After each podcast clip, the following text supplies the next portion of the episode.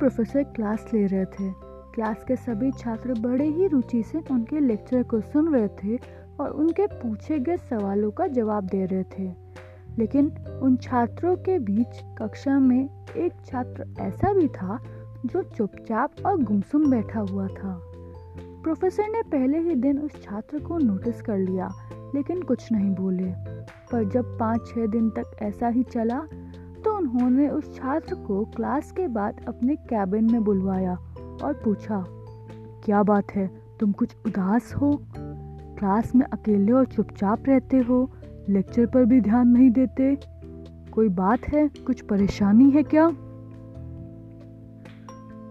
Sir, वो छात्र कुछ हिचकिचाते हुए बोला, वो मेरे अतीत में कुछ ऐसा हुआ है? जिसकी वजह से मैं बहुत परेशान रहता हूँ। समझ नहीं आता क्या करूँ। प्रोफेसर भले व्यक्ति थे। उन्होंने उस छात्र को शाम को अपने घर बुलवाया। शाम को जब छात्र प्रोफेसर के घर पहुँचा तो प्रोफेसर ने उसे अंदर बुलाकर बैठाया। फिर स्वयं किचन में चले गए और शिकंजी बनाने लगे। उन्होंने जानबूझकर शिकंजी में अधिक नमक डाल दिया। फिर किचन से बाहर आकर शिकंजी का गिलास छात्र को देखकर कहा, ये लो, शिकंजी पियो।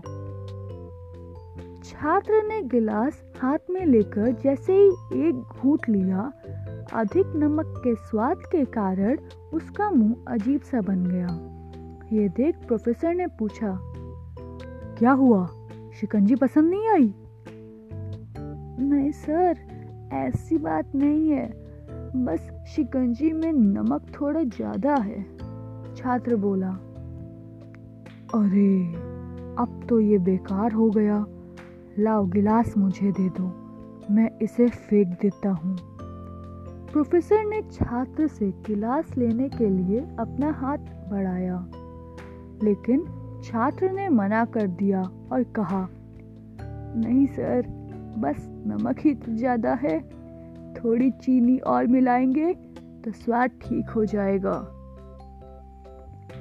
ये बात सुनकर प्रोफेसर गंभीर हो गए और बोले, सही कहा तुमने। अब इसे समझ भी जाओ। ये शिकंजी तुम्हारी ज़िंदगी है। इसमें घुला अधिक नमक तुम्हारे अतीत के बुरे अनुभव है। जैसे नमक को शिकंजी से बाहर नहीं निकाला जा सकता, वैसे ही उन बुरे अनुभवों को भी जीवन से अलग नहीं किया जा सकता। वे बुरे अनुभव भी जीवन का हिस्सा है, लेकिन जिस तरह हम चीनी घोल कर शिकंजी का स्वाद बदल सकते हैं, वैसे ही बुरे अनुभवों को भूलने के लिए जीवन में मिठास घोल कर हम उसे और अच्छा बना सकते हैं।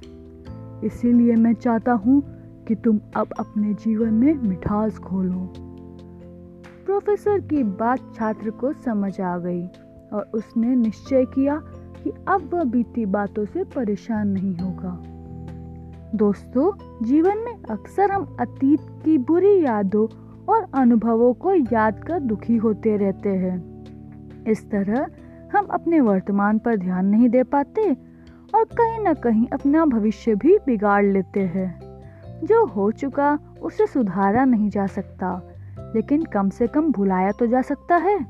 और उन्हें भुलाने के लिए नई मीठी याद हमें आज बनानी होगी। जीवन में मीठे और खुशनुमा लम्हों को लाना पड़ेगा। तभी तो जीवन में मिठास आएगी।